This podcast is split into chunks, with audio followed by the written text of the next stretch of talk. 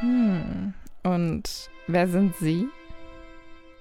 Mein Name ist Bond. James Bond.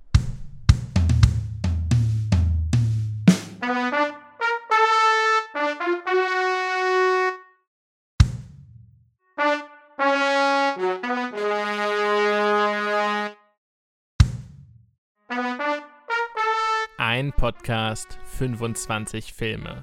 Steinwurf im Glashaus nimmt euch ab sofort im Zwei-Wochen-Rhythmus mit durch die gesamte James Bond-Reihe. Heute im Jahr 1963. Liebesgrüße aus Moskau.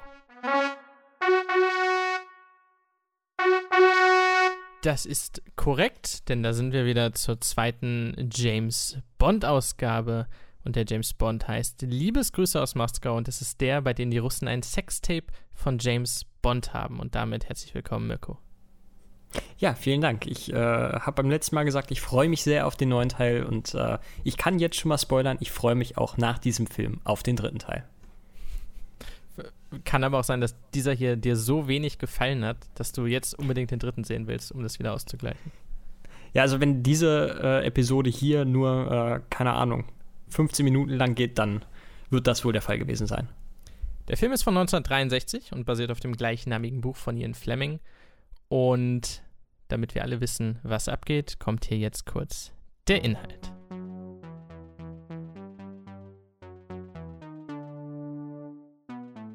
Und der ist ein Tucken komplizierter als im ersten Teil, zumindest weniger stringent, mehr aufgefächerter, ein bisschen komplexer gehalten, aber das kriegen wir hin. Bleibt bei mir, wir fassen das kurz und knapp zusammen.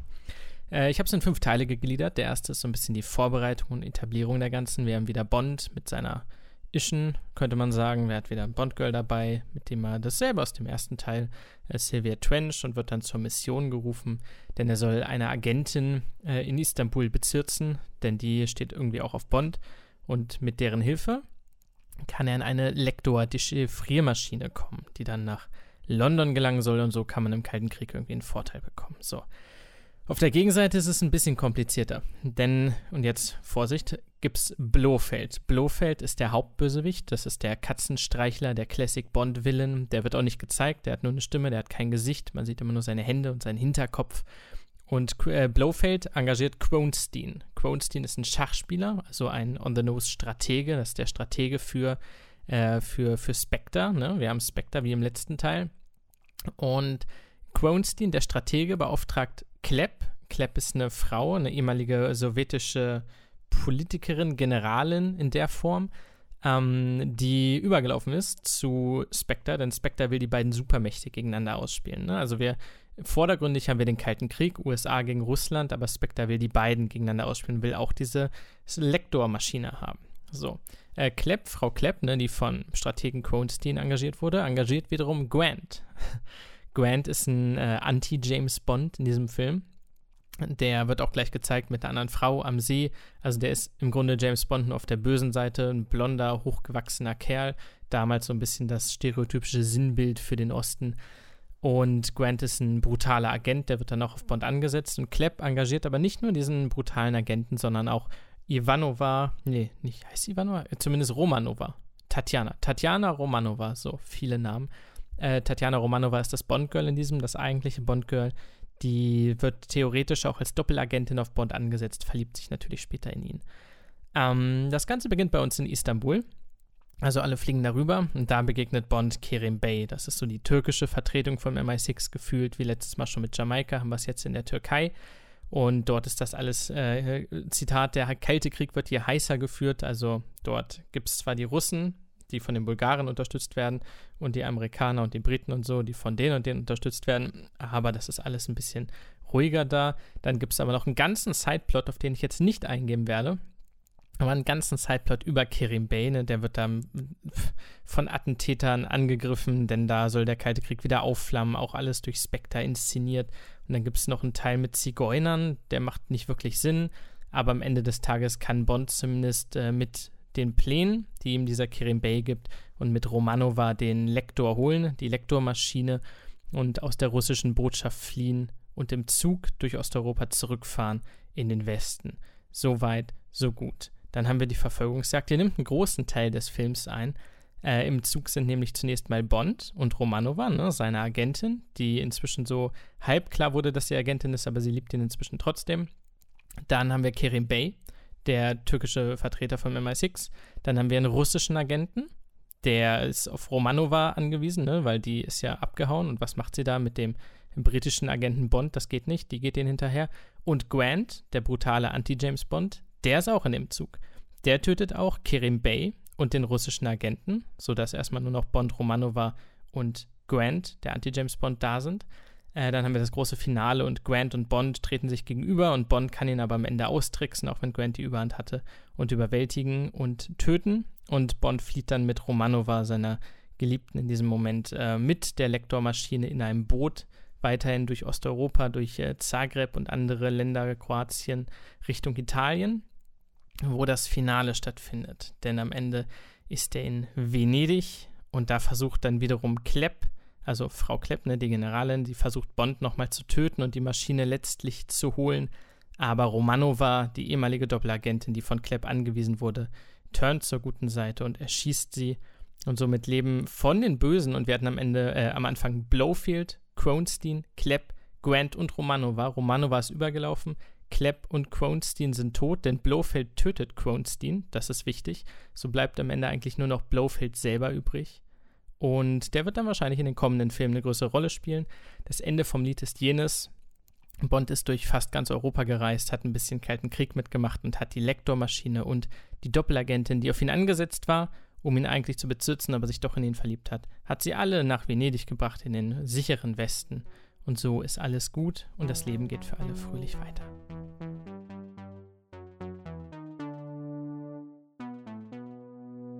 Und da sind wir. Wir wissen alle Bescheid, was abgegangen ist. Aber was hast du denn, bevor du den Film gesehen hast, gedacht über diesen Film?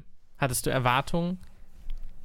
Befürchtungen? Ja, ich, ich, ich hatte Befürchtungen vor allen Dingen. Denn äh, Liebesgrüße aus Moskau ist wieder so ein typisch eingedeutschter Titel, der mich sofort an Rosamunde Pilcher, äh, keine Ahnung, Sonntagnachmittag ZDF-Kino erinnert. Und das wäre eigentlich so überhaupt nicht das, was ich mir unter James Bond vorstelle. Und es wurde es ja auch Gott sei Dank nicht. Also ich weiß ehrlich gesagt nicht, warum man jetzt unbedingt Liebesgrüße als Wort nehmen musste. Das, das gefällt mir einfach nicht. Ich hatte Befürchtungen, wir hatten im letzten Jahr zumindest Anflüge von heute würde man es Rassismus denn nennen, damals vielleicht Lebensweisen. Ähm, da wir den Kalten Krieg ja nachspielen und da wir off offenkundig Russen haben und im Film ja auch Türken, ähm, dass es sehr klischeehaft wird. Ich drücke es mal als klischeehaft aus und nicht als rassistisch. Äh, das wurde bei mir aber nur zum Teil bestätigt. Also ich finde, es sind einige Sachen dabei, wo man sagt, hu, schwierig, aber im Großen und Ganzen habe ich Schlimmeres befürchtet. Ja, es gab, äh, es gab so ein paar kleinere Szenen, ähm, speziell auch äh, in dem Zigeunercamp. Ich sträube mich eigentlich schon fast gegen das Wort, aber äh, es wird da nun mal so benannt und äh, naja, was soll man machen? Ähm, ja, das war phasenweise wirklich schwierig anzusehen, aber ansonsten im Großen und Ganzen hält der äh, Film auch heute noch einigermaßen stand.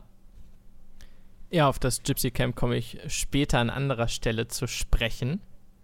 Die Regie hat Terence Young gemacht. Ich möchte einmal kurz mit dir durch die Darsteller gehen. Sean Connery spielt Jawohl. James Bond.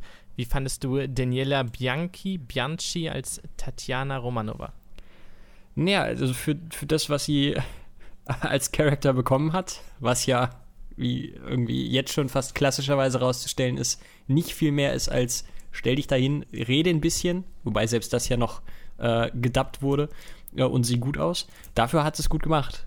Also mir ist sie jetzt nicht äh, sonderlich negativ aufgefallen. Nee, äh, hebt sich jetzt aber auch nicht grob von Honey Rider ab, muss ich sagen. Also ist halt Bond-Girl. Ja, nur dass ich finde, dass sie in dem Film doch eine, eine deutlich größere Rolle spielt als Honey Rider. Die taucht ja quasi in, in, äh, im ersten Teil erst ab der Hälfte auf.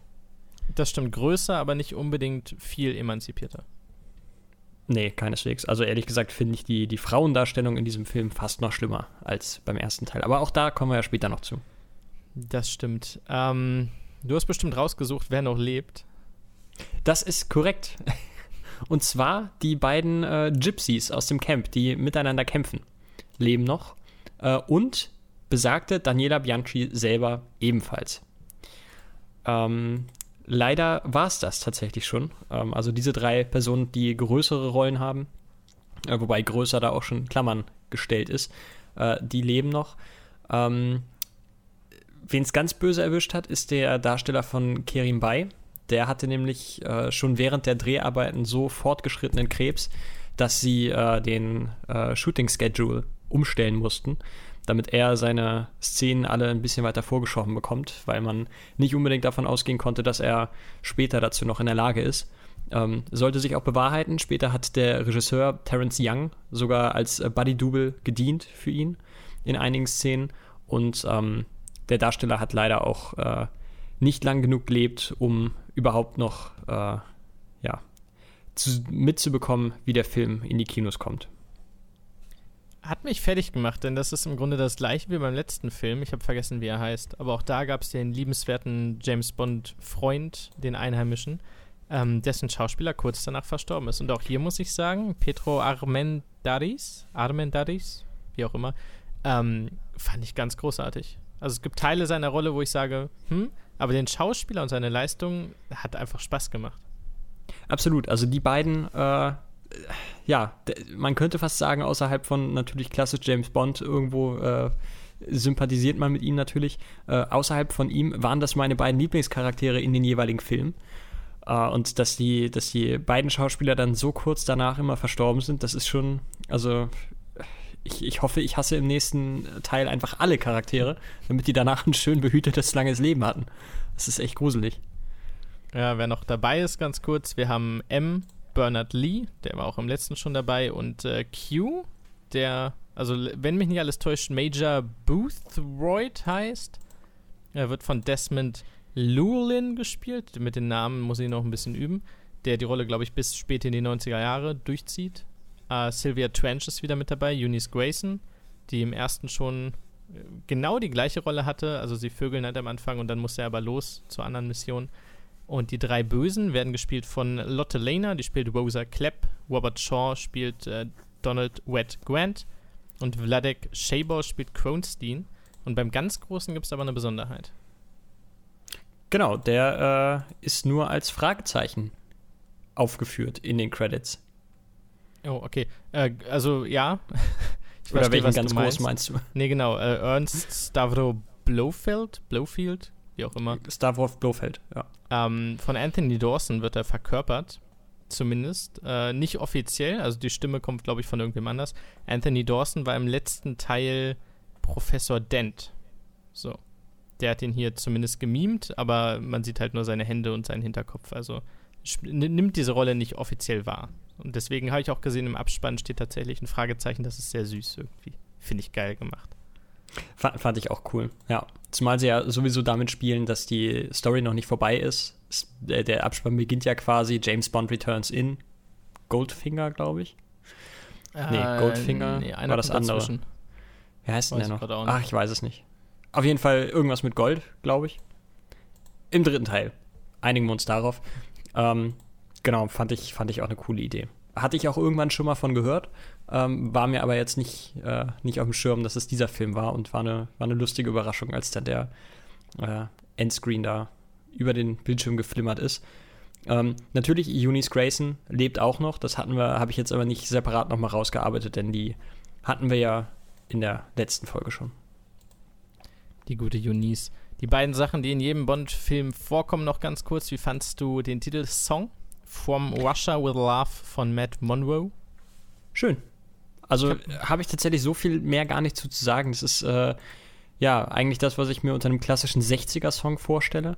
Äh, Gerade Anfang der 60er und ähm, passt auch irgendwie zu einem britischen Geheimagenten aus dieser Zeit. Also ja, es, es passt. Auf jeden Fall.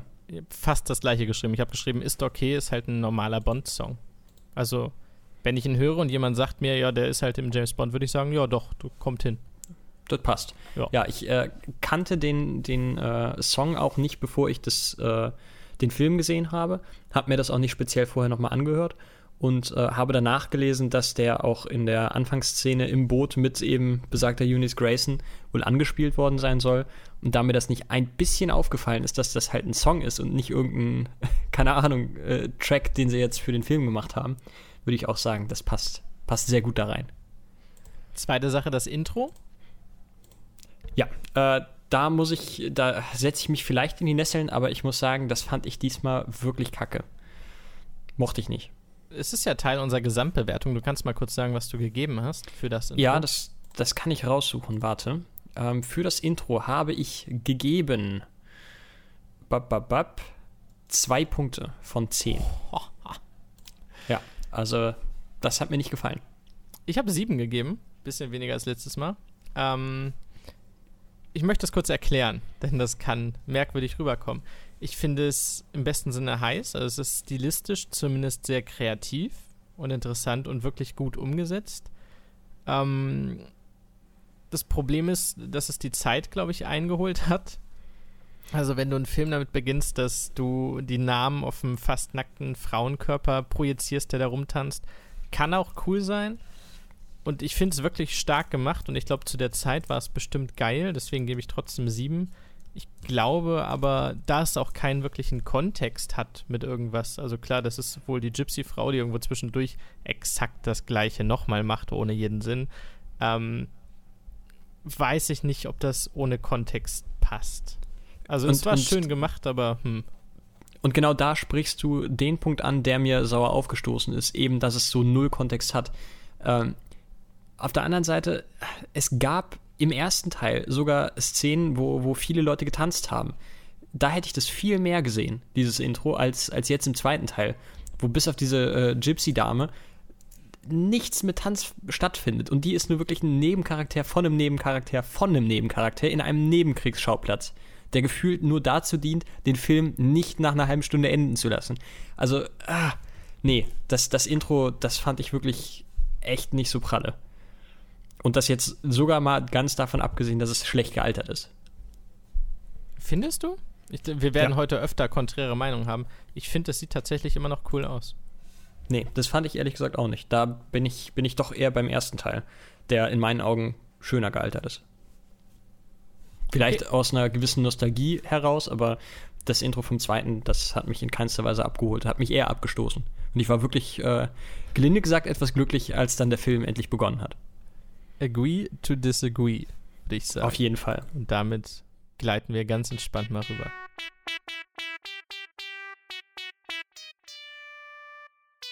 So, jetzt wissen wir schon mal was und wir wissen wer, aber wir wissen noch nicht wo. Ja, ähm, also ich, ich bin jetzt einfach mal der Schüler, der sich bei der most obvious Antwort meldet einfach um in der Stunde was gesagt zu haben für die mündliche Note. Ähm, Herr Lehrer, Herr Lehrer, der wurde auch in den Pinewood Studios gedreht. Surprise, surprise, das ist bis heute so. Ja, das stimmt. Da haben sie zum Beispiel Venedig komplett nachgebaut. Nicht komplett Venedig, mehr so ein Hotelzimmer von Venedig, aber immerhin die Szene. Und der, die Schachszene wurde da auch gemacht, das Schachturnier. Äh, in Istanbul wurde auch viel gedreht, was man dem Film auch ansieht. Das ist, finde ich, mit Abstand insgesamt die, die, die schönste Atmosphäre des Films. Und Absolut. Unter, unter anderem in der Hagia Sophia, die zu der Zeit noch ein Museum war, seit ja, letztem Jahr, vorletztem Jahr ja eine Moschee wieder, ähm, war der erste Film, der dort eine Drehgenehmigung bekommen hat. Oh, nice. Ähm, ich, die Verfolgungsjagd mit dem Boot. Also A, sie wurde komplett in Schottland gedreht. B, ist es mir, ich habe den Film zweimal gesehen mit zwei Wochen, drei Wochen Abstand. Ähm, bei beiden Malen nicht wirklich aufgefallen. Also ich dachte jetzt nicht so, holy fuck, das ist aber die, Highlands von Schottland. Äh, sondern hätte gedacht, ja, das kann ruhig die ländliche Umgebung Italiens sein oder von Osteuropa. Ähm, ja. Jetzt rückblickend muss ich sagen, kann schon Schottland sein. Ja, aber mit dem Wissen im Hinterkopf ist es immer einfacher. Also mir ist es auf jeden Fall auch nicht aufgefallen. Mir, mir ist es jetzt auch nicht sauer aufgestoßen. Ähm, ich glaube, die haben auch eine, eine Szene, eine Wasserszene aus, ach nee, eine Helikopterszene aus äh, Istanbul. Ähm, irgendwo in Großbritannien gedreht oder in, in Schottland gedreht, weil sie in Istanbul on Location versucht haben, sogar noch einen Helikopter zu bekommen und sich die äh, Production Crew dabei fast äh, Gefängniszeit eingehandelt hat, weil es irgendwie ähm, verwechselt wurde mit Militärgeräten, die sie besorgen wollten und hast du nicht gesehen. Also das ging fast richtig nach hinten los. Ich möchte mal einen Stich legen. Ähm, ich habe das aber noch nicht prüfen können. Deswegen stelle ich das jetzt in den Raum und hoffe, das kann grob stimmen. So, sie wollten nämlich die Rattenszene. Die sind ja unten in den Katakomben von Konstantinopel oder was auch immer. Und da wollten sie die Rattenszene drehen, durften aber nicht, denn da darf man nicht mit Ratten drehen in Istanbul. Und äh, dann war eine Strategie, sich weiße Nagetiere zu holen und sie in Kakao zu tränken, damit sie braun sind. Das hat leider auch nicht funktioniert, deswegen ist die gesamte Mannschaft nochmal nach Madrid geflogen zu einem Rattenfänger und hat da die paar Szenen nachgedreht. Allein ja. dieser Fun Fact ist ganz, ganz großartig. Also, dass sie versucht haben, irgendwelche weißen Mäuse in Kakao zu tunken und dahin zu setzen. Äh, ja, vor allen Dingen hat es nicht geklappt, weil sie einfach damit beschäftigt waren, sich den Kakao vom Feld zu schlabbern. Also ich stelle mir das so geil vor, wie da einfach so ein paar, paar Mäuse sitzen, die sich selber abschlabbern und das ganze Team drumherum steht und sich denkt, ja scheiße, das hätten wir vielleicht mit einer vorher ausprobieren müssen. Naja, okay, ab nach Madrid. Das ist oh, ich liebe wunderbar. Filme. Mein Gott. Ähm, apropos, der Film ist schon ein bisschen gealtert. Jetzt ungefähr ja, fast 50 Jahre, ne? 63? Ja. Ja. 48? Doch, ja. Fast. Ja. Ähm, Gibt es irgendwas, wo du sagst, dass es erstaunlich beschissen gealtert? Beziehungsweise das würde um, man ähm. mit heutigen Methoden besser machen? Ja, und zwar die Fahrt auf dem Jetski. Ähm, also Nummer eins, der, der Logikfehler schlechthin, einer der wenigen Logikfehler. Mir fallen die, muss ich fairerweise sagen, mir fallen die meistens im Kontext des Films nicht auf sondern wenn ich danach lese, ah Mensch, ja, das war eigentlich ganz schön blöd. Aber das ist so ein eklatant dämlicher Fehler gewesen. Äh, also, da bin sogar ich drauf gekommen während des Films. Und zwar ähm, sehen wir, wie äh, Bond und Bond Girl ähm, mit Vollgas des Jetskis über den See tuckern. und das Bond Girl leckt sich am Finger und will, äh, will gucken, aus welcher Richtung der Wind kommt. Und schafft es auch noch.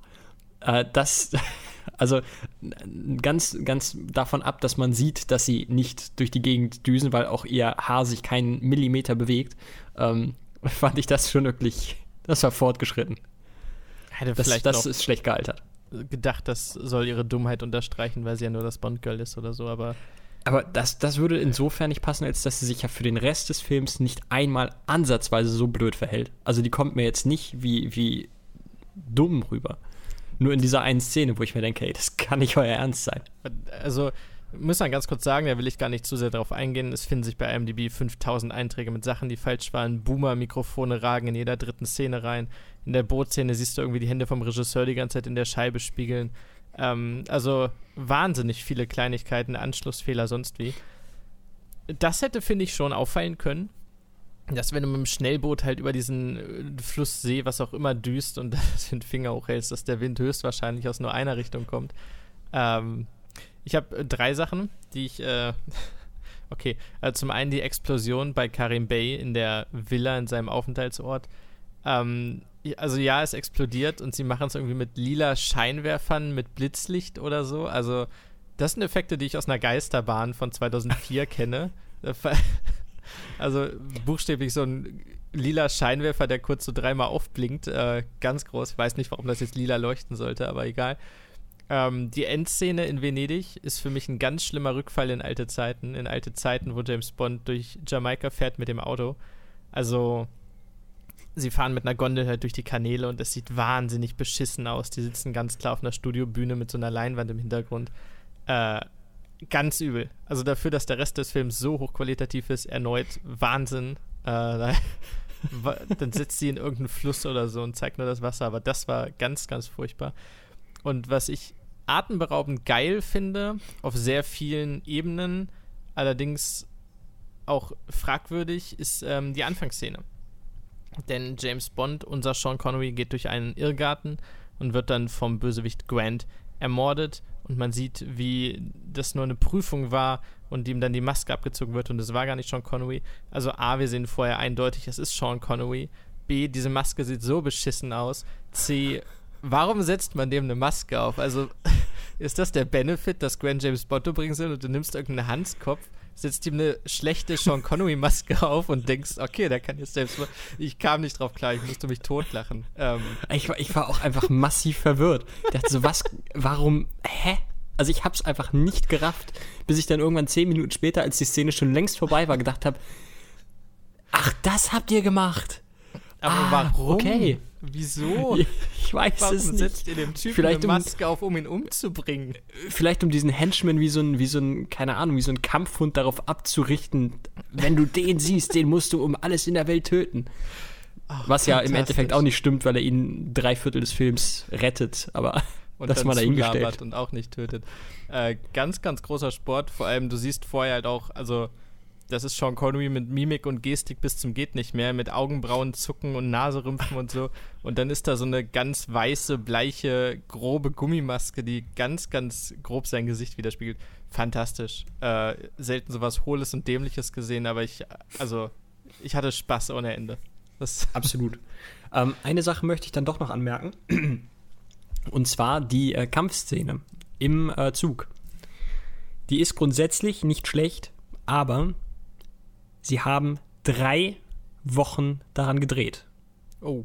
Dafür finde ich es dann doch ein bisschen schwierig. Ja, vielleicht zwei Nachmittage nächstes Mal. Okay, ja. ich habe am Ende noch meinen Kommentar, dass ich die sehr geil finde und dass die gut gealtert ist. Mit diesem Hintergrund ist sie immer noch gut gealtert. Vielleicht wäre es aber schneller gegangen. Ja. Ähm, kommen wir zu dem, was tatsächlich geil aussieht. Und da möchte ich zuallererst, und das hatten wir eben angedeutet, die Bootsverfolgungsjagd trotz alledem erwähnen. Denn die sieht A, und ja, sie steckt ihren Finger in die Luft und manchmal bewegen sich die Haare nicht, super krass aus. Wir sind im Jahr 1963, sie werden von drei Booten verfolgt, Benzinfässer, er schießt auf die Fässer, alles äh, geht in Flammen auf, weil das Benzin ausgelaufen ist. Äh, die Boote verfolgen sich gegenseitig, stoßen ineinander und explodieren. Ähm, also rein actiontechnisch, auch wenn wir es vergleichen zum letzten Mal, wo das andere Auto irgendwie gegen so einen Kran gefahren ist und einen Abgrund runter, war das echt richtig, richtig geil. Ja.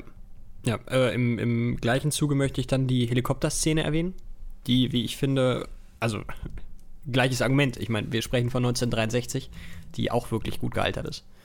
Ähm, klar, äh, hält natürlich nicht ganz das, äh, was man sich heute darunter vorstellt, aber ich muss sagen, dafür ist das schon ganz schön stark. Äh, tatsächlich hatte ich zu keinem Moment im Film so sehr das Gefühl, hier passiert gleich irgendwas Schlimmes. Denn, also, hat mehrere Gründe. Zum einen, weil der Helikopter wirklich oft rüberfliegt. Ich habe das mal nachgezeichnet. Er fliegt siebenmal allein über das Auto, wirft dabei zwei Granaten ab und fliegt weitere achtmal über James Bond rüber, immer so ganz knapp und verfehlt ihn.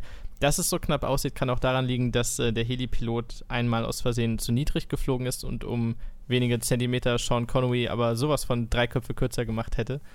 Was äh, schon krass ist, so. Äh, ein, überhaupt nicht Fun Fact. Das ist tatsächlich an einem Set mal passiert und hat drei Darsteller getötet. Auch deshalb. Gott sei Dank äh, nicht an diesem. Da wäre der Film auch schnell vorbei gewesen. Ähm, ja, abgesehen davon finde ich diese gesamte, also der, der, der Grip, die Spannung ist halt krass, weil der Helikopter wirklich so nah über die immer rüberzieht und die Granaten wirft und so.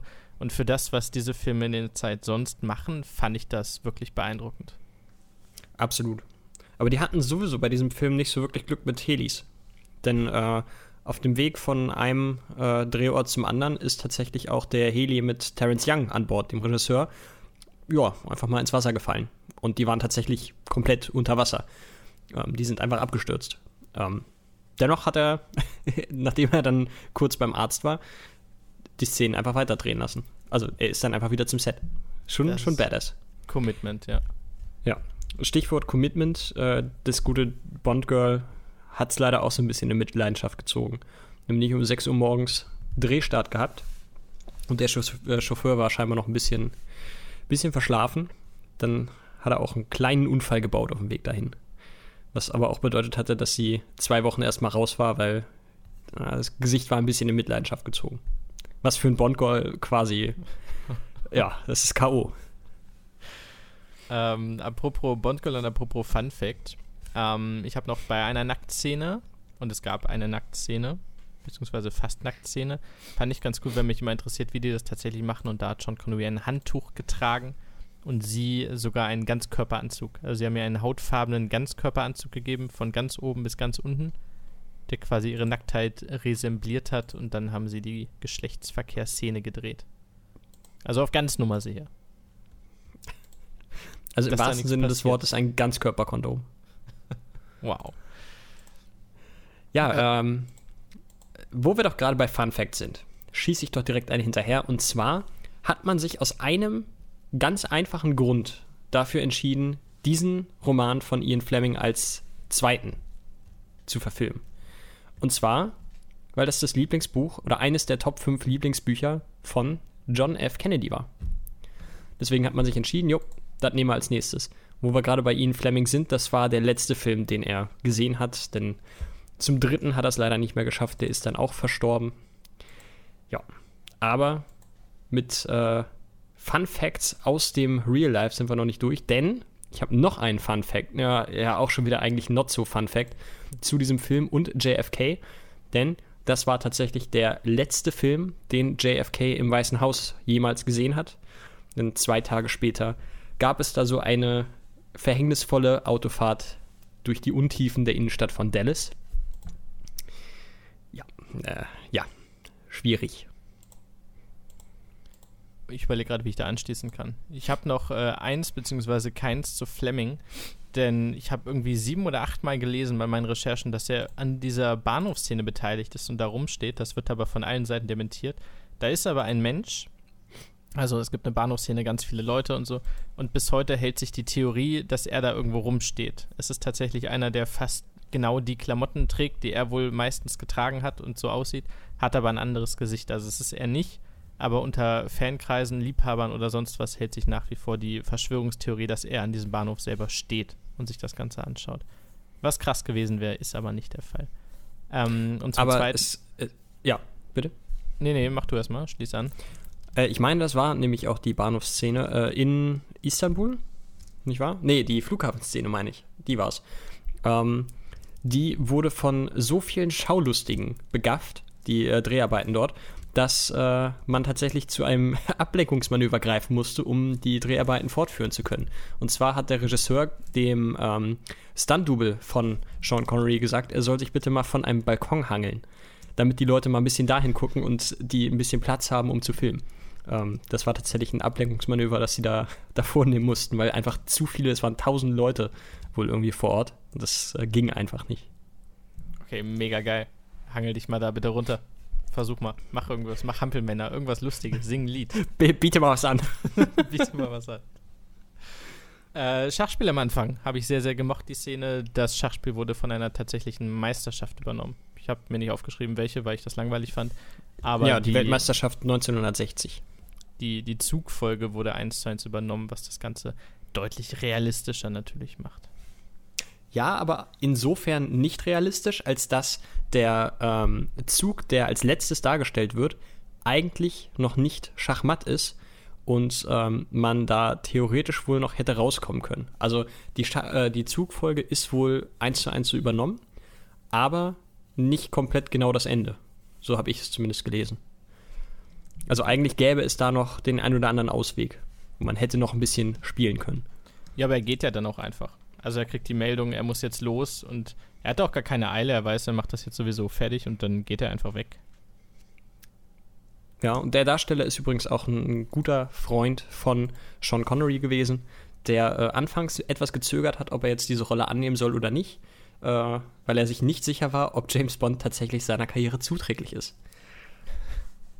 Wurde dann von Sean Connery überzeugt und naja, der Rest ist Geschichte. So viel zum Fun und so viel zu den Facts, außer du hast noch was beizusteuern? Nö. Dann gehen wir mal zu unseren drei coolsten Locations, wohlgemerkt, die Orte, die wir in diesem Film besonders cool finden. Ich beginne mit meinem dritten Platz, das ist relativ simpel. Das ist äh, der Yacht-Hideout, das Versteck vom Bösen. Da bekommen wir nicht allzu viel zu sehen. Bei Dr. No haben wir sehr viel mehr vom Layer gesehen, aber allein dieses, es ist eine Yacht, ne? Ich glaube, es ist ein großer Raum von einem Schiff, so habe ich es zumindest wahrgenommen. Ähm, sieht sehr cool aus und sieht halt aus wie ein Bösewicht-Versteck, auch mit diesen komischen Fischen, die da sind. Wo er anhand der Fische den Weltkonflikt erklärt oder so. Fand ich cool. Ja, in echt übrigens das Head Office der Pinewood Studios. Ja, wow. Ähm, ich weiß nicht, wer da seinen Chef nicht mochte. Das ist auch charmant. Ähm, ja, mein Platz 3 ist, äh, den kann ich sogar auch mit einem kleinen Fun-Fact verbinden, den ich vorhin noch kurz gelesen hatte. Äh, und zwar äh, ist das ein klitzekleiner Filmfehler, äh, zumindest Realitätsfehler. Ähm, mein Platz 3 ist der Zug, der Orient Express, der zur Zeit der Dreharbeiten seit exakt einem Jahr nicht mehr gefahren ist. Den haben sie 62 quasi äh, eingestellt, diese Route. Und 63 spielt der Film. Von daher ganz knapp die richtige Zeit verpasst. Aber den Orient Express finde ich cool. Ist, glaube ich, nicht der Orient Express, oder? Äh, ich meine, das äh, so, wie ich es gelesen habe, ist es der Orient Express, doch. Ah, ich glaube, der heißt anders. Okay, also, also ich habe mehrere, äh, ich habe mehrere Facts gelesen, die auch ähm, damit kokettieren, dass es der Orient Express ist. Zum Beispiel auch, ähm, dass Sean Connery später sogar noch in einem Film mitspielt, äh, der Mord im Orient Express. Ähm, und das eine ganz witzige Überschneidung ist, dass er quasi in zwei Filmen mitspielt, wo jemand im Orient Express ermordet wird. Äh, außerdem äh, basiert ja. der außerdem basiert der ähm, der Roman auf einer äh, Geschichte, dass ein US-amerikanischer äh, Spitzel oder so von einem russischen Agenten im Orient Express ermordet wurde. In den, weiß ich nicht, Mitte der 50er oder so, Anfang der 60er. Darauf basiert, soweit ich weiß, der, der Roman von Ian Fleming. Ja, ähm. Es, also ja und nein. Wir haben beide recht. Also nach meinen Recherchen ist es der Simplon Orient Express. Der Orient Express, nur Orient Express, ist bis 1914 gefahren. Das ist jetzt ganz dramatisch wichtig hier. Äh, und danach wurde es der Simplon Orion Express. Der ist bis 62 gefahren. Das würde dann Sinn machen. Ah, okay. Ja, dann ist es ja wirklich klassisches beider Recht. Ich ja, gehe cool. davon aus, sie haben ihn wahrscheinlich aber nicht immer Simplon Orient Express genannt, sondern der Einfachheit halber, da er vorher auch so hieß, Orient Express. Wahrscheinlich, umgangssprachlich. Äh, war das dein Platz 3? Ja. Das war mein Platz 3, jetzt kommen wir zu deinem zweiten. Das ist die explodierende russische Botschaft. Ähm, allein von der Location, und wir sind ja noch so ein bisschen bei Behind the Scenes und Drehsachen und so, äh, sah es geil aus. Also wie die James Bond da durchrennt und sie es geschafft haben, dass quasi dauerhaft äh, Dreck von der Decke fällt und Steinbrocken und so. Ich weiß nicht, es gab unten eine Explosion und die ganze Zeit bröckelt irgendwas von der Decke, irgendwann ist vorbei. Aber es sah einfach cool aus, wie die Kamera dann da durchgegangen ist. Ich glaube, das war auch ein mehr oder weniger Long Take, wo James Bond durch mehrere Räume gegangen ist und die Kamera drauf geblieben ist. Äh, fand ich einfach cool. Haben sie stark ja. gemacht. Fand ich auch eine, eine coole Szene. Schafft es bei mir aber nicht in die Top 3. Auf Platz 2 ist bei mir etwas, was du vorhin schon erwähnt hast, als Szene, die du cool findest. Ähm, das Schachspiel. Ich mochte die Szenerie. Ich äh, weiß nicht warum. Ich kann es nicht genau erklären. Aber alles daran fand ich total geil. Ähm, sowohl äh, die Darsteller als das Setting. Es war, das weiß ich nicht. Das hat mich sofort reingezogen. Ja, mein Platz 1 ist das Schachspiel. Oh. Es sieht mega, es sieht keine Hotellobby, was auch immer. Du hast hinten diese große Schachwand, wo die mit Holzschiebern die Figuren nachzeichnet für die Zuschauer. Äh, es sieht alles unfassbar cool aus. Schach hat generell einen ganz eigenen Stil, so. Ähm, mega geil. Hat mich komplett gecatcht. Hätte ich gern mehr von gesehen. Vielleicht ja, Cronsteins äh, Schachkarriere oder so. Prequel-Serie. Das äh, Kronstein Gambit oder Gambit. Würde ich gucken. Ja, und mein äh, Platz 1 ist super, super unspektakulär, glaube ich, aber ich äh, habe schon während ich den Film gesehen habe gesagt, alter Schwede, das ist ja, das sieht super geil aus. Und zwar rede ich von dem äh, Wasserreservoir unter dem Teppichhandel von ähm, Kerimbay. Da, wo unter anderem auch die ganzen Randen für gebraucht wurden. Fand ich, sah einfach geil aus. War einfach ein komplett, äh, komplettes schönes Setting. Hab, hab, war geil ist bei mir knapp rausgeflogen. Also ich fand es mega, mega geil. Es hat Indiana Jones-Vibes für mich, generell irgendwie. Also gegen die bösen Mächte, seien es Nazis oder Russen, was damals halt böse war. Ähm, das Boot mit, ich glaube, äh, in Indiana Jones gab es dann auch Türken, die ihm geholfen haben und so. Und das mit dem Boot so unterirdisch durch das Wasser. Super, super cool. Ja, aber fairerweise muss ich sagen, dass ich äh, einen Sean Connery jetzt überhaupt gar nicht in diesem Franchise sehe. So gar nicht. Bei Indiana Jones? Ja. Nee, das kann ich mir auch nicht vorstellen. Das wäre lächerlich. Ja. ja, das passt, passt einfach nicht. Dann wäre Indiana Jones für mich gestorben.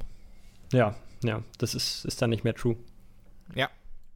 Äh, was true ist, ist der Bösewicht und zu dem kommen wir nun in der folgenden Zeitperiode.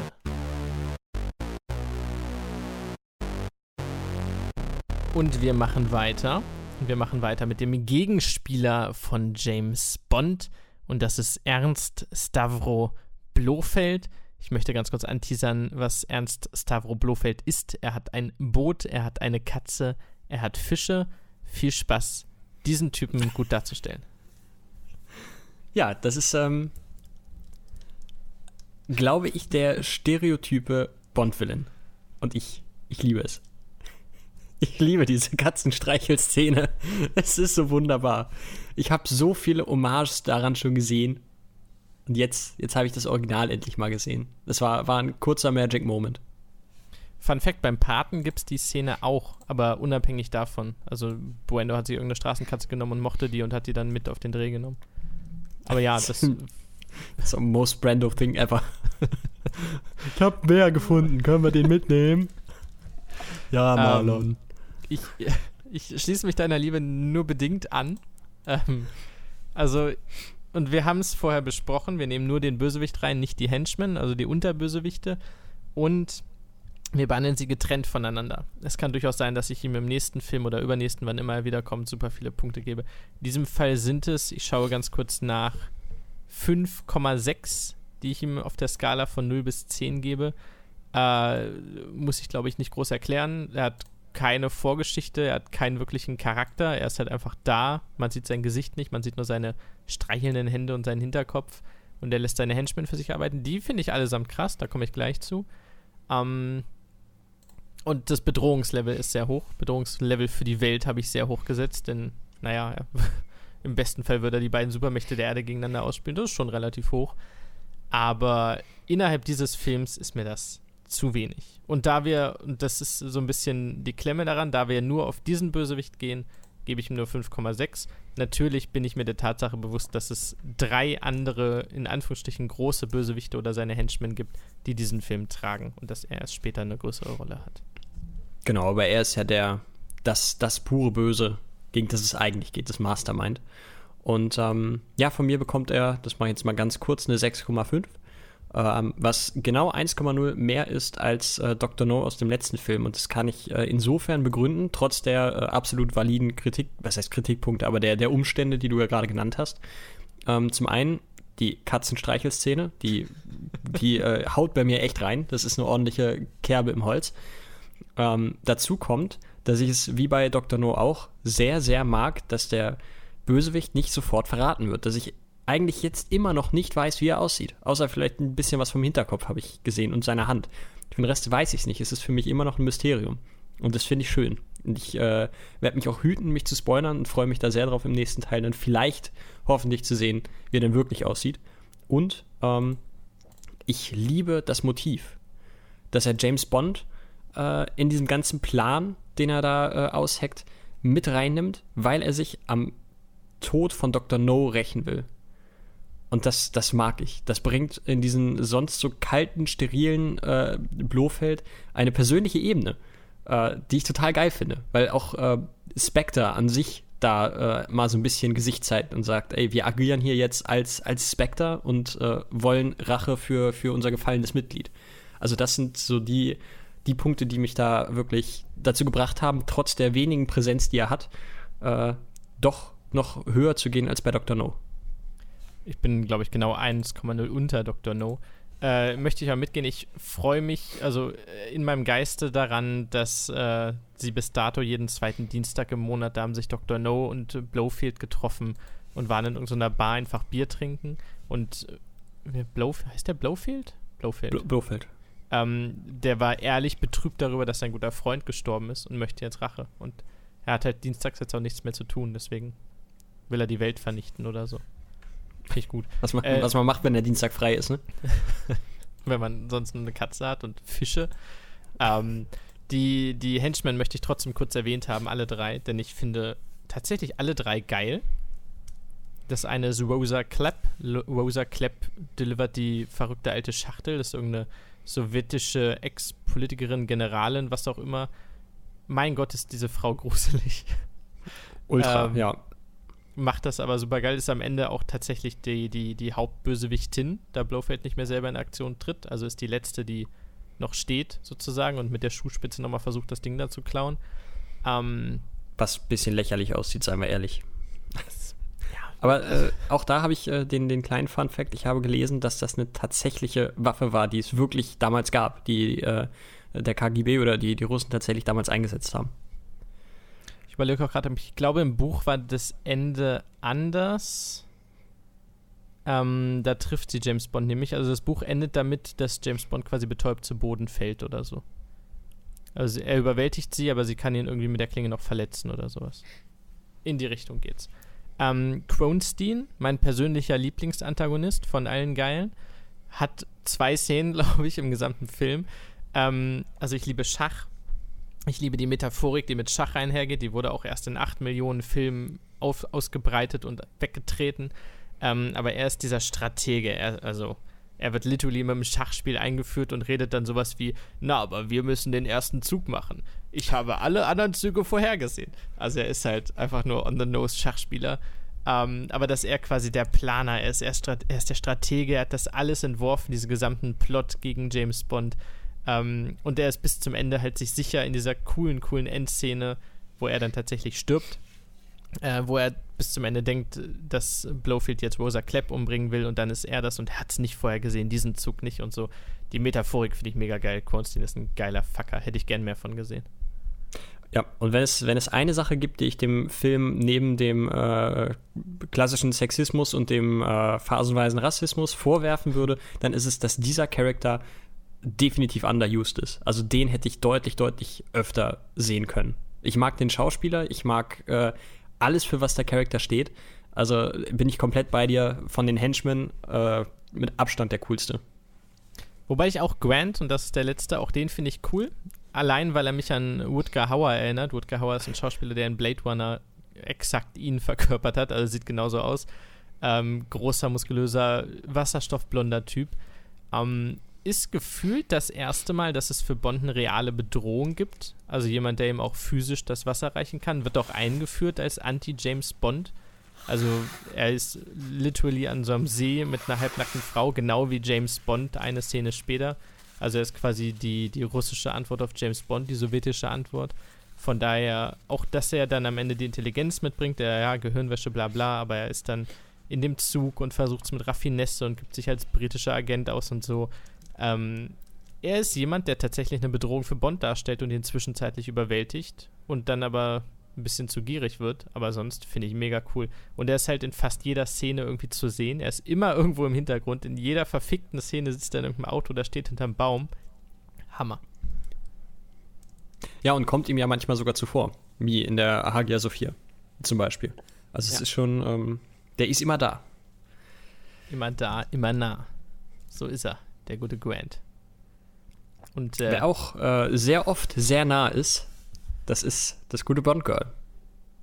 Und da ziehen wir uns mal ganz kurz zurück. Der Buddy Count dieses Films liegt bei 53 Personen. Erschreckend.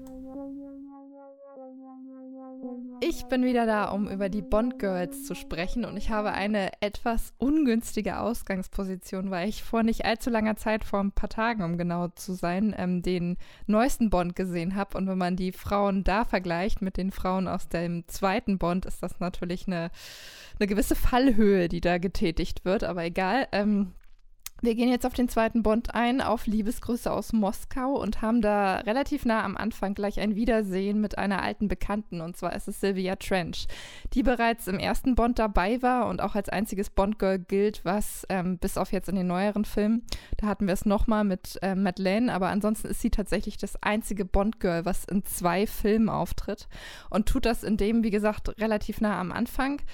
Und ähm, ja, was soll ich sagen? Aus feministischer Perspektive ist es ähm, eine Vollkatastrophe. Also die beiden bewegen sich absolut nicht auf Augenhöhe. Sie wirkt so ein bisschen wie der hübsche Anhang, auf den man mal zurückgreift, wenn Zeit ist, ähm, der aber bloß keine Forderung stellen soll, weil das einfach nur wahnsinnig nervig wäre.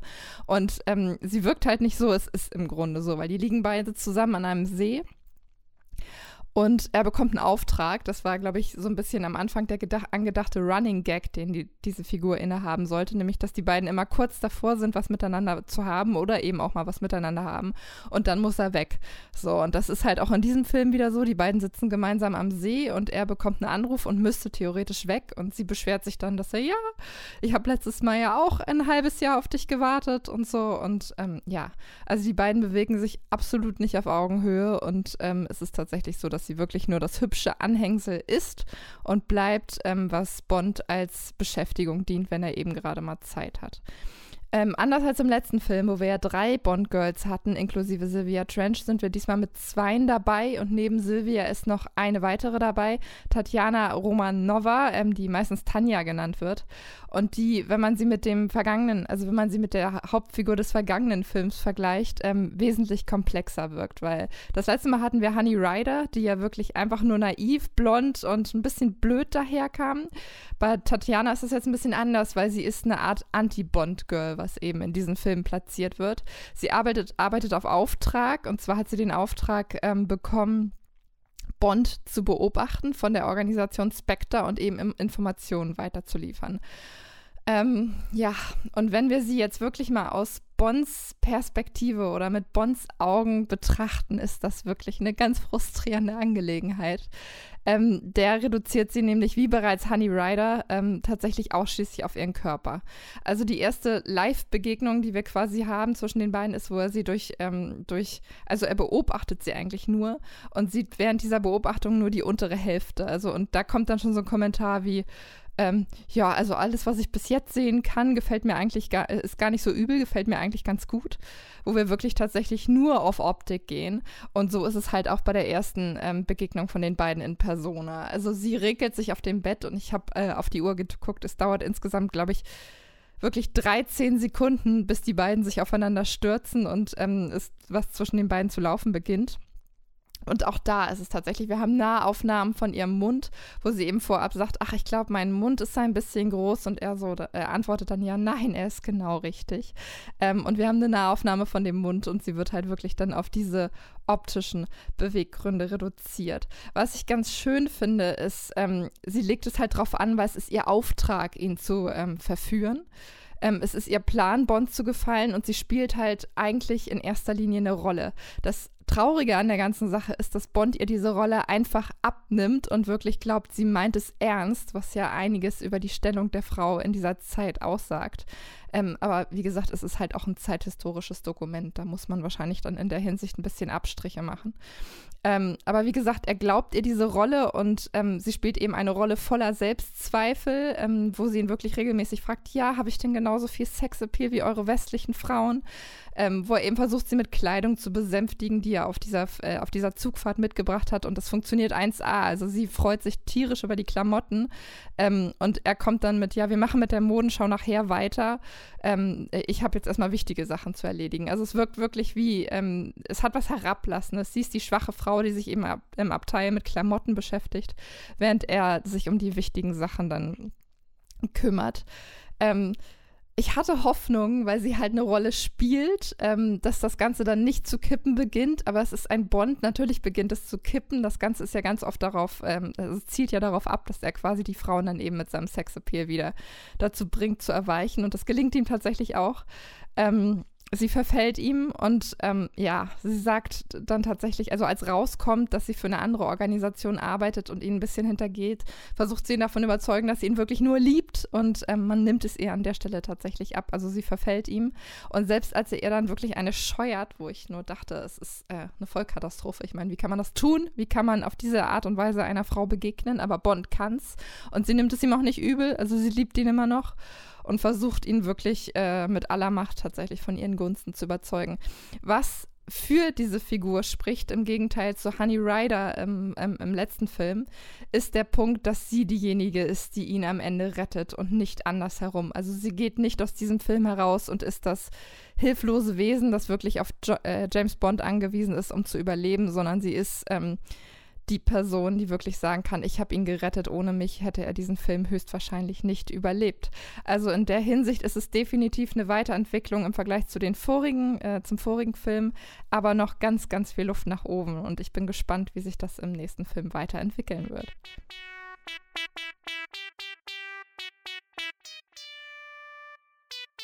So, das war Melly und wir kommen zur Topliste. Wir kommen zur Toppy Toppy Topliste und ähm, da möchte ich eine Szene vor unseren drei Favorites und dem einen Lowlight vorausschieben. Es ist die Szene auf dem Boot. Bond nimmt sich ein Aufnahmegerät, legt es auf ein schmales Holzgeländer und lehnt sich dann mit dem Ellenbogen da drauf. What the fuck ist falsch mit diesem Typen? Hat er keine Angst, dass das Ding runterfällt? Was passiert hier? Warum ist er so entspannt? Er ist Bond. Warum ist er entspannt? Er legt es auf das dünne Holzgeländer und legt sich dann mit seinem Gewicht da drauf. Ich kann es dir nicht sagen. Rotz und Wasser geheult, geschwitzt. Ich war selten so emotional involviert wie in dieser Szene. Ich habe den Fernseher angeschrien, er soll doch aufpassen. Das war Wahnsinn. James, warum tust du das? Äh, naja, ich beginne mit meinem Lowlight. Ähm, wollte ich nur kurz vorausschicken. Das Lowlight ist Ah, okay. Ähm, alles mit den Gypsies, mit den Zigeunern. Jetzt kann man sich fragen, was passiert da? Nee, Moment, ich kann das kurz umschreiben, denn, also ja, das meiste mit den Frauen auch, habe ich noch geschrieben, weil da ist äh, Karim Bey, der einfach nur ein türkischer Hengst ist und ganz viele Söhne mit ganz vielen Frauen gezeugt hat. Die naive Russin, die notgeile Silvia, die keifenden Zigeunerinnen, ja. Aber diese gesamte Szene mit den Zigeunerinnen, sie geht ungefähr 20 Minuten. Sie fahren völlig random zu dieser Aktion hin, wo sich Frau, äh, zwei Frauen bekämpfen um einen Mann. Ey, ich kenne mich nicht aus bei Zigeunern, bei der Kultur, bei Sinti und Roma bin ich nicht drin. Vielleicht machen die das so, vielleicht haben sie es damals so gemacht, kann ich nichts zu sagen. Ähm, diese Szene hat fast keinen Sinn. Du kannst sie aus dem Film rauslassen und es geht ungefähr genauso weiter. Dieser Film ist insgesamt, ich glaube, Stunde 50 lang, sagen wir gerundet zwei Stunden. Das ganze Ding mit Schießerei, mit fünf Minuten Bauchtanz mit fünf Minuten zwei Frauen fighten, mit Erklärungen, welche Gypsies was machen.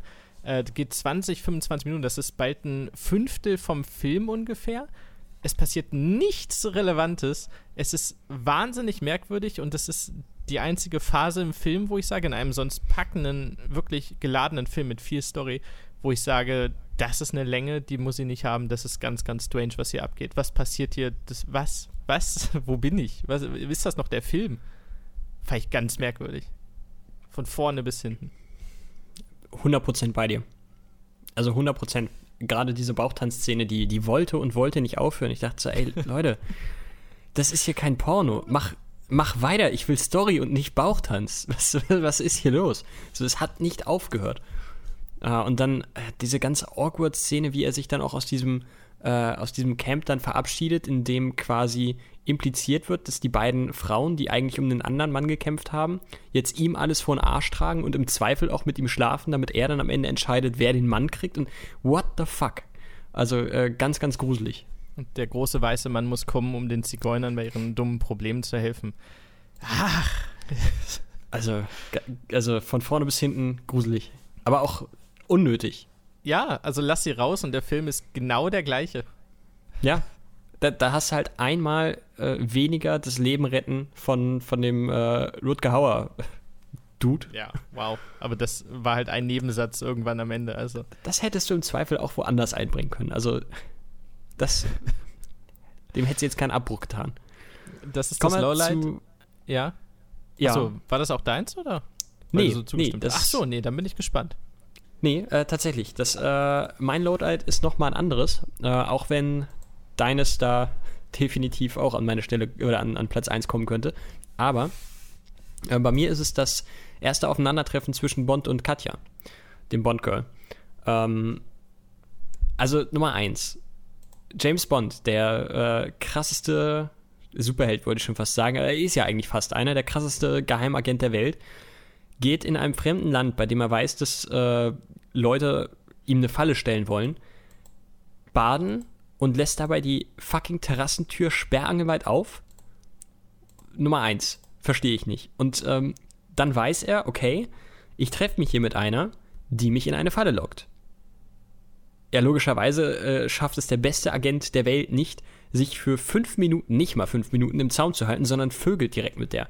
Also, das kannst du mir halt eigentlich auch nicht erzählen. Das ist halt schon wieder das typische, oh, blonde Frau bietet sich an, alles klar, machen wir. Also super primitiv. Ähm, ja, das äh, weiß ich nicht. Das fand ich, das war eine so äh, komische, weirde, konstruierte Szene, die hat mir gar nicht gefallen. Und dass da natürlich auch wieder die Frau nichts anderes tut, außer halbnackt durch die Szene zu huschen und dann mit ihm zu schlafen. Ja, ähm, tut ihr Übriges. Und das Ende der Szene habe ich beim ersten Mal gucken sogar verpasst. Ich weiß nicht, was ich gemacht habe, ob ich die Augen zwei Sekunden geschlossen hatte.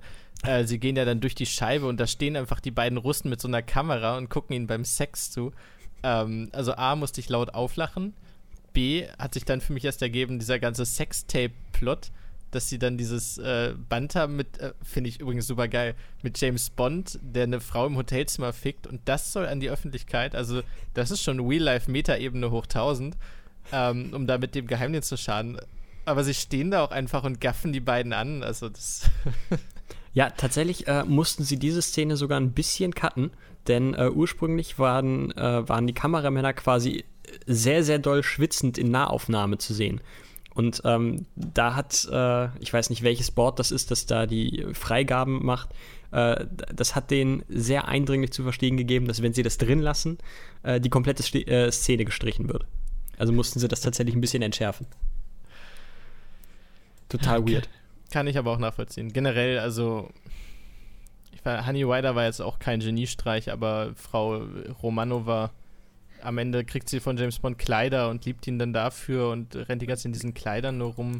Er kriegt dafür aber trotzdem noch mal eine auf die Fresse. Kriegt dafür eine auf ich die Fresse. Ich auch denke, ja gut, okay. Weil James Bond ihr was unterstellt hat. Er hat nicht mal Belege, Beweise oder sonst was. Er kommt rein, packt sie und schlägt ihr halt aufs Maul. Also was, was, was, was? ja, das ist halt auch super schnell eskaliert, wo ich gedacht okay, wow, das ist gerade unser Held der hat gerade eine wehrlose Frau geschlagen. Was, was geht hier ab? Ähm, ich möchte eine Honorable Mention setzen. Möchte ich nicht zum Standard werden lassen, einfach nur, weil ich die Szene ganz großartig finde. Sie folgt auf die legendäre Gypsy Club-Szene. Ähm, die Scharfschützen-Szene. Ja. Sie hat eine. sie hat absolut keinen Flow, sie hat keinen Sinn. Äh, James Bond und Kerim, Kerim Bay? Kerim Bay. Also Kerim zumindest Bay. in der deutschen Synchro war es Kerim Bay. Ich glaube Bay oder irgendwas noch davor, egal ähm, stellen sich auf eine Straße und gucken ein Haus an. Kommen zwei, äh, zwei Polizisten, das sind aber auch die Söhne, weil der Typ halt einfach tausend ist. ganz, ganz Istanbul ist quasi Kerim Beids Sohn. ähm, die klingeln an der Tür, damit der Typ Krilenko, der sie eben attackiert hat im Gypsy Club, damit der rauskommt. Sie wissen, der hat eine Klappe, ähm, um zu fliehen. Da geht der Mund auf von so einem großen Werbeplakat am Haus äh, zu unfassbar dramatischer Musik. Also so dramatisch ist die Musik in keiner anderen Szene in diesem Film. Seilt sich Krelenko einen halben Meter ab. die Spannung ist unerträglich, während James Bond und Gerim Bay einfach auf der Straße stehen, auch ganz entspannt, ohne alles. Sie stehen da nur und gucken ihn an und dann nehmen sie halt eine Waffe und schießen ihn tot. Und das ist auch vorbei. Cut, nächste Szene. Ganz, ganz das war halt irre. komplett unsinnig. So, der war halt keine Bedrohung eigentlich mehr. So, weiß ich nicht. Ganz antiklimatisch, gar nichts. Und dann diese wahnsinnig dramatische Musik, während der Mund aufgeht von dieser großen Werbefrau. Ähm, weiß nicht. ich hatte aber viel Spaß damit, so fair muss ich sein. Hab sie aber nicht verstanden. Absolut, absolut. Also ich fand die, fand die auch ganz witzig. Hm, ähm, Vielleicht so der, der, der erste klassische Auftragskill fast von James Bond. Der nicht mal selber, er gibt die Waffe ja ab, er macht ja nicht mal selber was. Ja, aber er wollte ja ursprünglich. Er wollte. Das war sein cooles Einklappgewehr, was man nicht klappen kann. Q sagt, man kann es klappen, aber man kann es nur auseinandernehmen und hinlegen. ja. Das ist kein Klappgewehr. Ähm, meine Top 3 Szene, um mal hier weiterzukommen, ist die Bootsfahrt komplett. Haben wir vorhin angesprochen, muss nicht allzu viel zu sagen. Die gesamte Verfolgungsjagd ist, glaube ich, äh, ja, wahrscheinlich der Grundstein so für sehr viele andere Verfolgungsjagden. Ich habe gerade überlegt, im letzten Film war sowas aber gar nicht. Äh, nur die eine Verfolgungsjagd, die wir nie wieder ansprechen, bitte. Ja. Ähm, das mit dem Helikopter war auch cool, aber das war so der erste Klassiker von wegen die Bösen verfolgen in größerer Zahl James Bond, egal ob auf Wasser, Luft oder im Auto. Und das war einfach cool und ich kann mir vorstellen, dass es seiner Zeit weit voraus war von der Machart. Es ist lustig, dass es dein Platz 3 ist, denn mein Platz 3 ist tatsächlich die Explosion des Helikopters. Ähm, oh, mit dem Zusatz, dass die, äh, dass die Kampfszene zwar nicht so geil war, äh, das aber gleiches auch für den Kampf auf Wasser gegen die Boote gilt. Also alles in, in Punkt äh, Platz 3. Äh, denn da finde ich auch die Explosion äh, am Ende und die Brände äh, sehr, sehr gut gealtert. Nicht so gut gealtert ist es, dass es dabei tatsächlich, ich glaube, drei Personen gab, die schwerste Verletzungen davon getragen haben. Gut, schwierig, aber es sah auf jeden Fall im Film dann zumindest gut aus. Ähm, von daher, ja, ich gehe da komplett mit dir mit. Das ist tatsächlich auch mein, mein Platz 3. So, die Helikopter- und Boot-Szenen, vor allen Dingen das Ende dieser Szenen. Müssen auch unerwähnt lassen, dass die wahrscheinlich 8 Megatonnen Rohöl in irgendein schottisches Highland-Gewässer gekippt haben, um das anzuzünden. Aber hey, damals war Umwelt noch nicht so schlimm. War tatsächlich ein, ein Loch in, äh, ich weiß nicht, ich weiß den Namen gerade nicht mehr, also irgendein Loch A irgendwas. Ness? Nicht Ness, das hätte ich mir noch merken können. Irgendein anderes. Irgendein Loch. Äh, mein Platz 2 ist die Kofferszene am Anfang. Ich glaube, du hattest die letztes Mal drin, von wegen MI6 Ausrüstung. Jetzt haben wir den originalen Q, der noch nicht Q heißt, glaube ich. Und ich meine auch zu wissen, dass die jetzt Freunde werden und das so ein bisschen ausgeweitet wird, deren Freundschaft, Banter, was auch immer. Ähm, das ist aber das erste Mal, und ich hoffe eins von vielen Malen, dass er irgendein Gadget bekommt. Ein Gadget, was coole Sachen kann, was Agentenstuff kann. Und die Art und Weise, wie auch alles erklärt wird, Moment, ich habe mir das aufgeschrieben, was der Koffer kann. Eine Sekunde. Ähm, er hat 20 Stück Munition, die nimmt er, glaube ich, irgendwann sogar raus. Er hat das Wurfmesser an der Seite, das wird später im Endkampf entscheiden. Der hat dieses AR-7 Scharfschützengewehr mit Infrarot. Ist, glaube ich, so nicht possible, aber damals gab es nichts anderes. Äh, er hat 25 Gold Sovereigns, diese Münzen, um ihn am Ende zu bestechen. Und dieses Tränengas mit der coolen Aufmachfunktion, was, glaube ich, 20 Mal angeteased wird. Ähm, also die Tatsache, dass du weißt, okay, sie, das Chekhovs Gun, ne, sie laden jetzt diese Pistole fünfmal, so die Spannungspistole, und du weißt, jede einzelne wird später in dem Film noch einen Sinn haben oder zu irgendeinem Zeitpunkt relevant werden, finde ich mega geil. Davon möchte ich mehr sehen und diese Szene am Anfang, wie das alles vorgeführt wurde, war, war, war, war geil gilt nichts hinzuzufügen. Bin ich komplett bei dir. Ähm, was ich sehr lustig finde, ist, dass meine äh, Lieblingsszene, mein, mein zweiter Platz, quasi eine Tür weiter passiert. Und zwar äh, geht es um jede Szene, in der äh, Miss Moneypenny auftaucht.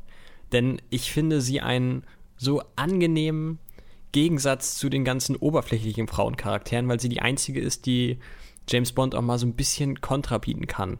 Die so ein bisschen, äh, ja, einen eigenen Charakter hat. Die ist äh, ein bisschen eigenständiger.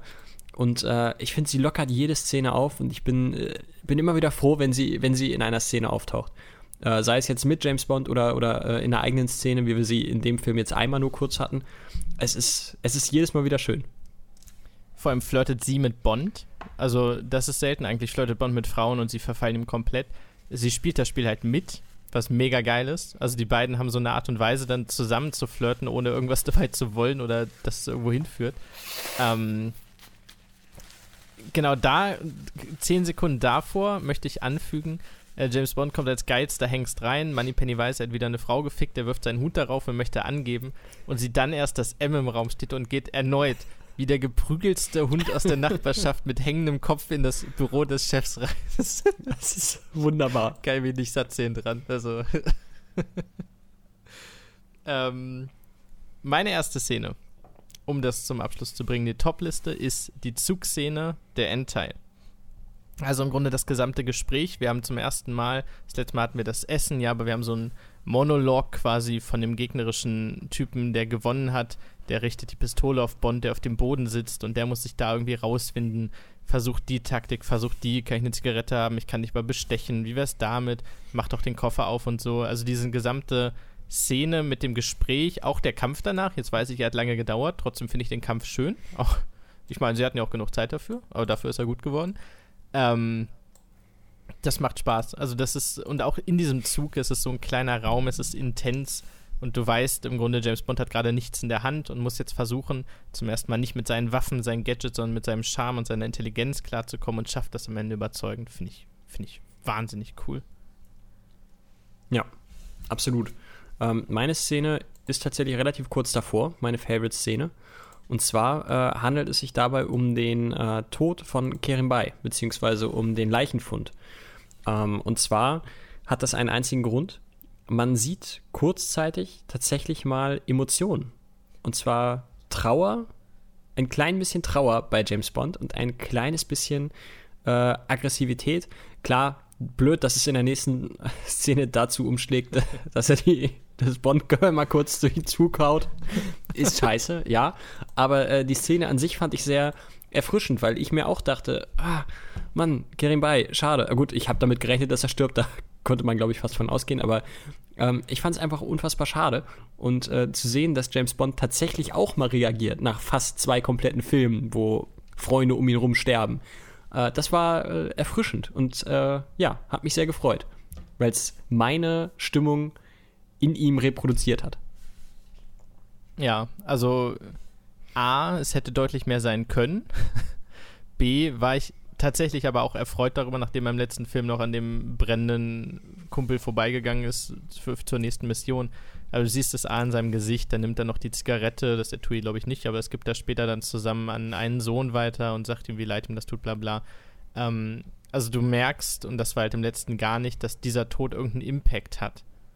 Und cool fand ich, und das, also das meine ich auch bei Mad Eye Moody zum Beispiel, ist mein Standardbeispiel, der in dem Film einfach nicht mehr erwähnt wird. In den Büchern bei Harry Potter wird sein Auge noch vergraben und er kriegt eine kleine Beerdigung und so. Ähm, ich glaube, er besticht noch den einen Typen, den einen äh, Schaffner im Zug von wegen, er war ein sehr einflussreicher Mann, die werden dich auch noch belohnen, bla bla. Also du merkst, es gibt eine Wirkung von diesem Menschen, auch wenn er tot ist, der hat was im Leben gemacht, der stand da, der hat sehr viele Söhne, also wirklich viele Söhne in ganz Europa, nicht nur in Istanbul, die sind überall. An jeder zweiten Bahnstation steht irgendein Sohn von ihm rum. Ähm, das fand ich tatsächlich auch sehr, sehr cool. Dass ein ja. Tod irgendeinen Effekt hatte, irgendeinen Sinn. Absolut. Dann würde ich sagen, schließen wir es gleich Geht mal ab hier. Auf zum Fazit.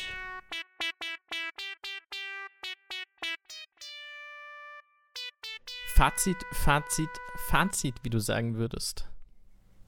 Ja, genau. Wie, wie viel Spaß hattest du? Fandest du ihn gut? Fandest du ja. den Gypsy Club gut? Nein, der war scheiße. Der zieht den Film tatsächlich ein bisschen runter, aber äh, letztendlich dadurch, dass es nicht, nicht äh, ständig wieder aufgetreten ist, glaube ich, kann man diese Szene so ein bisschen ausklammern und dann für den Rest sagen. Der Rest des Films war, wie ich finde, sehr gut. Wir haben jetzt endlich das gehabt, was ich beim letzten Mal so ein bisschen vermisst habe. Es ging wirklich mal so eine kleine Reise von A nach B. Ähm, wir hatten eine äh, größere Bedrohung, insgesamt, ich fand den äh, Plan und äh, eigentlich alles, was der Bösewicht, der gute Blofeld gemacht hat, deutlich nachvollziehbarer als äh, das, was der Dr. No gemacht hat. Und ähm, es hat sich einfach eher angefühlt, wie ich mir einen James Bond vorstelle. Also es kommt jetzt so langsam in die Richtung, wie ich mir so einen typischen James Bond-Film vorstelle. Eben mit äh, Qs äh, Geschichten da, die, die jetzt nochmal einen kleineren oder einen etwas größeren Teil eingenommen haben, mit einer, mit einer halben Weltreise ähm, von Istanbul über den Balkan, dann irgendwann nach Italien, ähm, mit einer übergreifenden Story ähm, und vor allen Dingen auch einer Story, die ähm, im ersten Teil eigentlich beginnt denn James Bond wird in die ganze Sache reingezogen, weil er Dr. No eben abmurks. Ähm, das insgesamt hat diesen Film für mich irgendwie greifbarer und, und bedeutender gemacht. Und das hat mir sehr, sehr gefallen. Da kann ich, glaube ich, jetzt gleichzeitig widersprechen, als auch zustimmen. Stark. Äh, die Story ist hundertmal komplexer als im ersten Teil. Dafür gibt es ja auch viel mehr zu tun. Bond ist in Istanbul erstmal im Kalten Krieg. Es gibt dieses komische Attentat auf Kerim Bay äh, mit der Side Story. Muss man nicht erwähnen, aber die ist zumindest da. Äh, Grant hetzt dann die Bulgaren auf, die dann Action machen. Bond liebelt mit Romanova und er will aber auch gleichzeitig die Maschine. und sprengt dann die russische Botschaft und äh, flieht dann im Zug und dann wollen die Russen äh, am Bahnsteig selber noch Romano war und Grant will aber Bond und die Maschine und Klepp will sowieso die Maschine am Ende noch und Bond dann aber auch und Blofeld will auch die Maschine und Bond und keiner weiß, wer was will. Ähm, ich muss zugeben, beim ersten Gucken war ich ein bisschen überfrachtet. Also ich glaube, ich konnte nicht alles mitnehmen, einfach weil ich nicht mit so einer tatsächlich verschachtelten und anspruchsvollen Handlung gerechnet hätte. Also nach Jamaika, Atomstrahlen, Insel, Ende. Ähm, es ist jetzt doch ein bisschen komplexer geworden äh, und sehr abwechslungsreich. Also ich klammer jetzt in meiner Zusammenfassung das Gypsy-Ding einfach aus. So. Ähm, es passiert alles, weil etwas passiert. Das mag ich sehr. Also die Szenen passieren nicht einfach aufeinander folgend, damit was passiert, sondern fast jede Szene ist die Konsequenz der vorangegangenen in irgendeiner Form oder ist die Konsequenz der Hauptcharaktere daraus. Äh, trotzdem ist er nicht hektisch. Im Gegenteil, ich finde, manchmal kratzt er sogar faszinierenderweise an der Grenze zur Langsamkeit. Das kann auch, wie gesagt, durch diesen Teil sein im zweiten Viertel. Aber ich würde das auch nicht wirklich verurteilen, dass er hin und wieder langsam ist. Er passt, es passt nur so gefühlt aus der heutigen Zeit nicht ganz in das Genre und in die Handlung. Ähm, ich glaube, für damalige Verhältnisse ist er extrem schnell und vor allem extrem abwechslungsreich, wie du gesagt hast. Er spielt in fünf oder sechs Ländern gefühlt und reist durch die halbe Welt. Es macht mir extrem viel Spaß, dass es so viele Gegenspieler gibt. Das letzte Mal hattest du Dr. No und ja, ein ja, den, den Professor. Steinswissenschaftler. Äh, jetzt hast du sehr viele, die auch eine Bedrohung darstellen und die eine Challenge sind, allein die Verfolgungsjagd und so. Ähm, ich hoffe, da machen sie weiter. Und ich glaube, das machen sie auch. Ich meine, es gibt in den meisten immer mehrere oder mindestens zwei Bösewichte, so ein Henchman-Bösewicht und ein Oberbösewicht. Ähm, Bond kriegt von mir 6,7. Der ist damit, glaube ich, geringer angesiedelt. Ja, der letzte hat von mir 7,2 bekommen. Also der James Bond aus dem letzten. Ähm, einfach weil ich finde, dass die wahnwitzige und wirklich starke Story ein Stück weit über den Charakteren steht. Ist, wie gesagt, auch keine Kritik. Es ist einfach so, dass extrem viel los ist und dass ich glaube, dass die Charaktere damit so einen kleinen Schritt zurück machen aus dem Rampenlicht. Das ist nur mein Gefühl. Ähm, Bond initiiert nicht durchgehend wie im letzten Film, was passiert und stellt alles an, sondern manche Dinge geschehen einfach und äh, er reagiert dann darauf, also sie werden von anderen initiiert und nicht vom Protagonisten. Das ist auch cool, aber deswegen kriegt er für mich ein bisschen weniger ab. Der Film insgesamt mit dem Bösewicht und mit Bond kriegt 6,8 Punkte von 10. Da kann ich ganz kurz nachschauen, denn er hat 0,5 mehr als der letzte. Der letzte hatte 67,8, der hier 68,3, also beide haben eine 6,8 am Ende. Ähm, einfach nur, weil in die Wertung nur der Bösewicht zählt und nicht die Henchmen. Aber das möchte ich dem Film auch nicht anlasten. Ich hatte wirklich, wirklich viel Spaß. Gypsy-Ding, bisschen rausgebracht. Der Rest, gerade ich sag mal, die letzte Stunde, wenn nicht die letzten 45 Minuten, waren einfach nur Action und geil. Ja, dann äh, komme ich mal zu meiner James Bond-Bewertung und die ist tatsächlich um äh, genau 0,1 schlechter als der James Bond aus dem ersten Teil. Das äh, kann ich damit begründen, dass mir bei diesem James Bond die klassisch coolen Sprüche gefeil, äh, gefehlt haben und ähm, das Verhalten gegenüber Frauen in meinen Augen nochmal äh, eine Schippe beschissener wurde. Also ich hoffe, dass wir da äh, vielleicht in den nächsten Filmen die Kurve kriegen. Äh, ansonsten, ja, sind die sich, finde ich ehrlich gesagt, ziemlich ähnlich. Ich fand die Fahrzeuge diesmal ein bisschen cooler. Ähm, gab jetzt äh, auch nicht so eine Riesen-Challenge. Äh, die sind in beiden Teilen bislang etwas dürftig. Ähm, ja, genau, also äh, 6,1 für diesen James Bond. Der Film allerdings kriegt eine halbe Note besser. Äh, oder bekommt eine, eine, eine, halbe Note besser äh, von mir. Ich habe mich in Sätzen verdröselt, aber ihr wisst, was ich meine. Und zwar trotz des beschissenen Intros. Also das Intro hat, habe ich ja vorhin schon revealed, zwei Punkte von mir bekommen, was glaube ich in ja fast allen Sachen das das zweitschlechteste ist, was es, was es jemals gab äh, in meinen Bewertungen hier. Trotzdem kriegt der Film insgesamt eine 6,5. Ähm, und ich denke, das, das passt auch äh, nach meinem Gefühl. Ähm, denn der äh, Teil 1, James Bond Jagd Dr. No, hat eine 6,0 bekommen. Ähm, und das liegt hauptsächlich daran, dass mir äh, Kulisse und Plot besser gefallen haben. Also Plot definitiv deutlich besser. Ähm, ja, das Intro reißt natürlich ein bisschen was raus, aber grundsätzlich in eigentlich allen Punkten wurde irgendwo eine, eine Schippe draufgelegt. Und ähm, daher, ja, hoffe ich mal, dass es so weitergeht, denn äh, dann sind wir relativ bald schon bei 10 von 10. Also der nächste muss jetzt mindestens eine 7,0 sein. Ja, und der nächste heißt, wie wir vorhin gesagt haben und äh, spekuliert haben, tatsächlich Goldfinger, der 1964 gemacht wurde. Und da freue ich mich sehr drauf. Der geht ja. auch, äh, glaube ich, ungefähr eine Viertelstunde kürzer, 105 Minuten. Das sind eine Stunde 45? Nee, warte mal. Wie viel sind 105 Minuten? Stunde 45. Ja. Ja. Ja. Das ist okay. Äh, das wird das nächste große Ding. Wir bedanken uns bis hierhin fürs Zuhören und wünschen euch schon mal eine schöne Woche. Wie gesagt, äh, lasst ruhig eine Bewertung da auf Spotify oder auf Apple Podcast oder wo auch immer. Ähm, schreibt uns, wie es euch gefallen hat auf Instagram at Steinwurf im Glashaus.